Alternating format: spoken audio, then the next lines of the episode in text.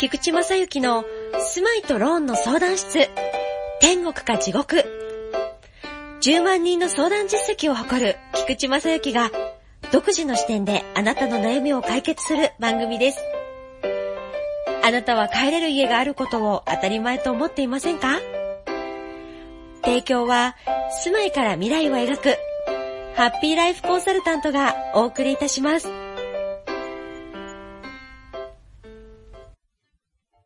こんにちは、幸せ探検隊隊長の菊池正幸です。こんにちは。隊員ナンバー33、アシスタントのももです。でね、ここでね、注意しておきたいのは、じゃあ個人信用情報っていうのは単純に言って、まあ、皆さんが申請して取ることができるんだけど、でも、はいじゃあ銀行さんは、まずそこで、自己歴っていうのかな？あの、移動歴っていうんだけど、要は、あの、他に借り入れがあって、まあ、はい要はあの、延滞って言ってね、あの払うのが遅れた記憶がないかとか、あとははい踏み倒しみたいなのがなかったのかとか、ね。あとは、すごく借金が多かったりとかっていうふうな記録が全部載ってるんで、そういうものがまずない人だったら、まずクリアだよね。なるほど。で、そしたら次は何かって言ったら、意外にね、一番銀行さんが、うん、見てるのは、もうさん何だと思う？どこを、この人、お金、うん。もうさん隊長にお金貸すって言ったら何を一番？ええー、難しいですね。要はあの、前提は返してくれることが前提だよね。あと、働いているかどうかじゃないですか。うん、働いてる。収入源があるかどうかはい。ですかうん。ね。あの、それも大切なんです。これは、あの、継続的に払っていく。要は35年間払えるかって言ったら誰もわかんないよね。わかんないですね。まず、もちろん勤め先。これも、公務員とか、弁護士さんとかお医者さんなんかっていうと、のと、個人事業主、大丈夫みたいなね、個人事業主とかは、全然違うじゃないですか。安定度が。そうですね。その辺の属性は見るんだけど、一番最近ね、あの、うん、多く判断してるのは、あの、年齢なんですよ。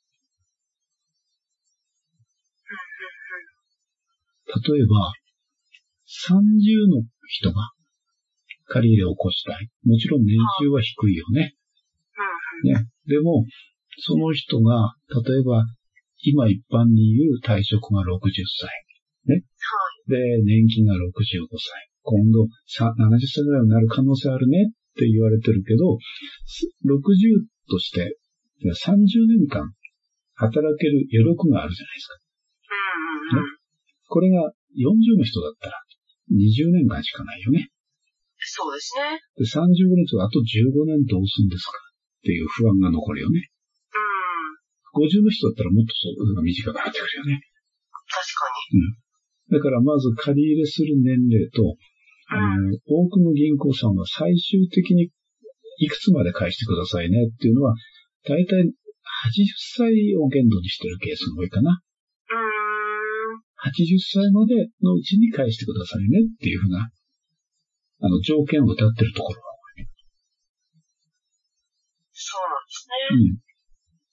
そうすると、あまり年齢がいっちゃうと借り入れが難しくなるっていうふうな、要は返す当てが今、うん、例えば1000万年収もらってますよって言って、はい。でも50ですよって。で、60、70、80、30年、ね、80歳の30年のローン組みますって言ったら、この人今1000万もらってても、あと10年ぐらいで退職になっちゃうよねって。あと20年間どうするんですか？退職金で払うんですか？どうですか？っていう話になっちゃう。で、下がるかもしれないよね、給料もね。そうですね。うん。だから、まあ、それを調べるのには、まあ、生年月日だよね。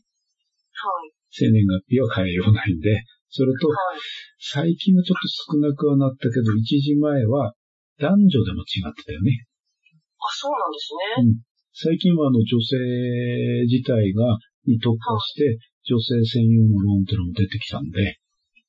あの、投資やすくはなったんだけど、前、以前は、女性の場合だとやっぱり出産とか、あと、実際のところで言うと、あの、給料の上がり方が女性の場合ってある程度するとそこから上がらなかったんでね。なるほど。うん。そういったあの、事例が残ってたんで、そのやっぱり男の人と女の人では、その審査の内容が実は裏で違ってたっていう。最近はそこ少なくなったけどね。あと、結婚してるかしてないか。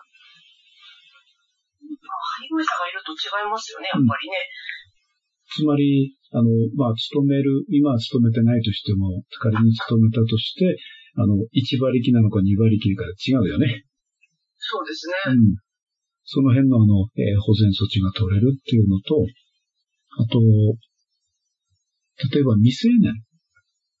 まあ、二十歳前の人でも、結婚してれば青年と一緒だからね。扱いが。あ、そうなんですね。だから18歳だと契約行為ってできなかったりしてるんだよね。ところが結婚してくると OK になるんで、ローンの申し込みができるんだよね。へー。住宅ローンとかなんかに言う配偶者がいるって大事ですね、そういう。と大事なんです。もちろん、あと年収であるとか。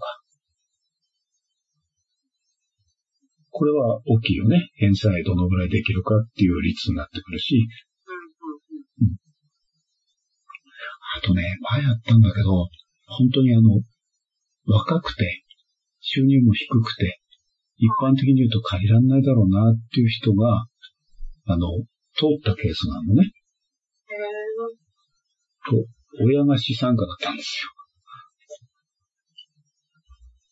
キャッシュポイントが他にあったってことですね。そういうことです。だから、万が一あれでも親に取りっぱぐれないように、あの、保証人になってくださいと思って言って、通ったっていうケースがありますね。とうん。じゃあ自分がどういうその家族構成かとかっていうことも大事ってことですよね。そうです。あとね、お坊さんがなんかは今、その、えっ、と、独立し機能とか支援活動なんかもしてるから、わかると思うんだけど、あの、職業？がはい変わる、要は転職だよね。この転職した時っていうのは非常に注意が必要なんだよね。わかる？転職ですね。うんはい。今まで、例えばどう言ったらいいのかな。まあ、あの、普通の、うーん、まあ、えっ、と、じゃあ、不動産屋さんに不動産業をやってたとするじゃないですか。はい。で、それを仕事したんだけど、今度辞めて、保険業を始まりましたと。なるほどっ。てなると、これまるっきり違う職業だよね。そうですね。そうすると、一からになるんで、その職業に変わった時点から、少なくとも、やっぱり2、3年過ぎないと、信用が出てこない。2、3年。つまり、まあ、決算書とかなんか見るようになるからね。うんうんうん。で、これは、あの、仮に、不動産業を、まあ、サラリーマンで勤めてました。うん。どっかの不動産屋さんにいて。で、これ、独立して不動産業を始めました。ってなると、自営業だから、本来はやっぱり3年ぐらいこう必要なんだけど、過去の継続した職業なんだよね。はい。転職同じことやってるってことですもんね。そういうこと。そうすると、単純にその年数じゃなくなっちゃうんだよね。よくあるのはね、あの、地方なんかで言うと、あの、今勤めてる会社が、例えば派遣業とかなんかで、はい。どうしても給料安い。うん。で、同じ職種の別な会社にはい。正社員で一応入ることができる。ってうん。なると、そっちの方が、まあ今給料ちょっと下がるかもしれないけど、いいということで転職する場合があるわけですよ。うん。うん。そうすると、あくまで同じ職種で移るから、これは、あの、前向きな転職って見見見ることができるんだよね。つまりもう、前向きな転職っていうか、今の職業をずっとその、同じ経験を継続していくっていうやり方。これを前向きな転職っていうね。ところが、まるっきり違う職業に変わりたいってなると、これは前向きじゃなくて、まあ、単純に言うと、この仕事つまんなかったり、面白くないから別なこと始めましたっていうふうに見ら見られてしまう。なるほど、そういうことなんですね。うん。で、こういうふうな人っていうのは、あの、3年も続かないで転職履歴がいっぱいあるんだよね。転々としてたりすああ。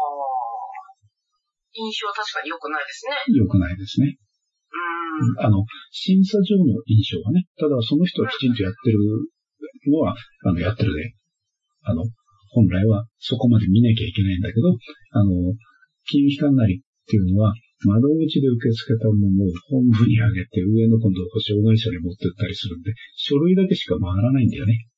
なるほど。そう、あくまで、その、肩書き上でしか見てくれないんで。はいだから、まず、計画をしようと。この方27歳って言ったんで、今から計画するのはすごくいいです。それで、そうですね。早いうちにね。その借り入れができるかどうかっていうお話を言った場合には、まずその個人情報、自分の過去の状態とかっていうのが何か、その忘れてるものとかね、何かないかっていうことをして、またそれを整理する期間があるよね。まずそこ気がついておくこと。で、あと、今の現状の、例えば所得なり職業なりの中だったらいくらまでだいたい目安として借り入れができるんだろうっていうふうなところまで押さえておく。それで、具体的それが分かってれば、今度、はい。物件を探しに行ったり、頼んだ時に出てきた金額を見てって、だいたい目安がつくよね。ああ、自分で思ってるまでいかないやと。もうちょっとお金貯めなきゃいけないとか。ね。どっかから資金を工面してこないと、この物件は買えないねっていうのが見えたり。うん。あ、この子は自分で思ってたよりも安く出てるんで、これはこれでいいねとかっていうふうに判断が多分つくと思うんで。そしたらその時点でもう一回本当の具体的な数字をもう一回出す。というふうにすればいいかなと思うんで、一番最初はその漠然といくらすんのかなどうのっていうか、まず借り入れ金額がどうなんだろうっていうのを先にやった方が、あの、見やすいよね。目標が立てやすいっていうか。そうですね。うん。で、年齢にこだわってるところっていうの、ところで言うと、前にあの、ももさんにちょっと一回渡したかもしれないけど、あの、体調作ってる未来予想図っていうね、はい。まああの、ライフイベント表っていうふうなものを、に書き込んでもらったりしてるんですね。うんうんで、これはどういうことかって今27歳ですよと。現在2017年の時27歳。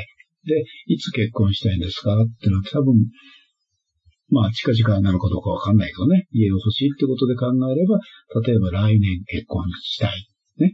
そこに予定が出るわけですよね。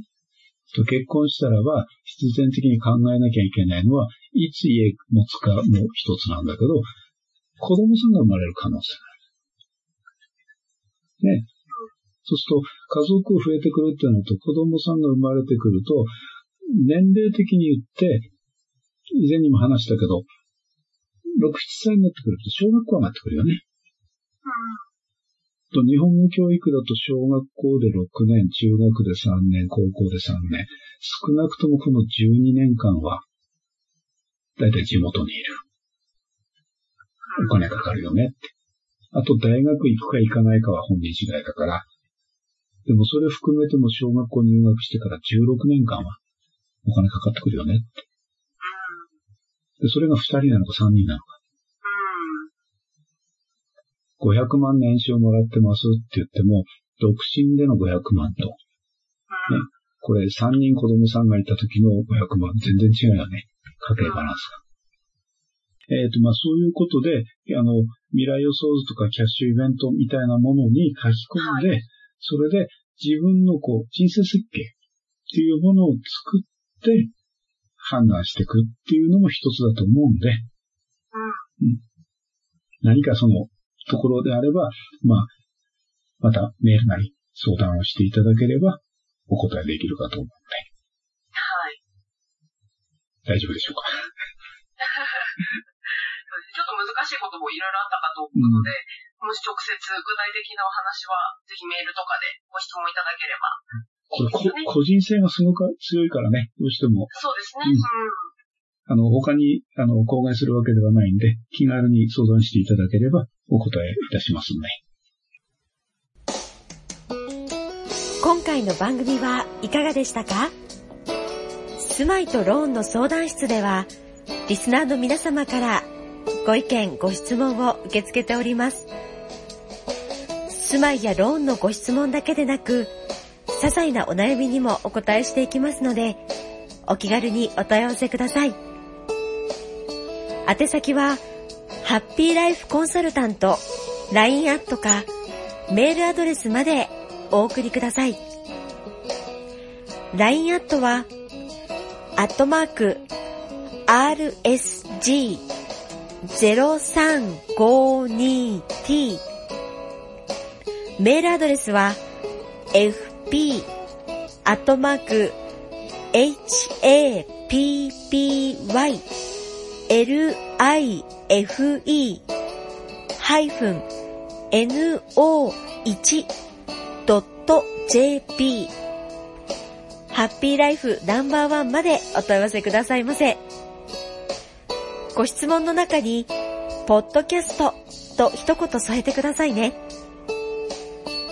それでは次回の配信をお楽しみに。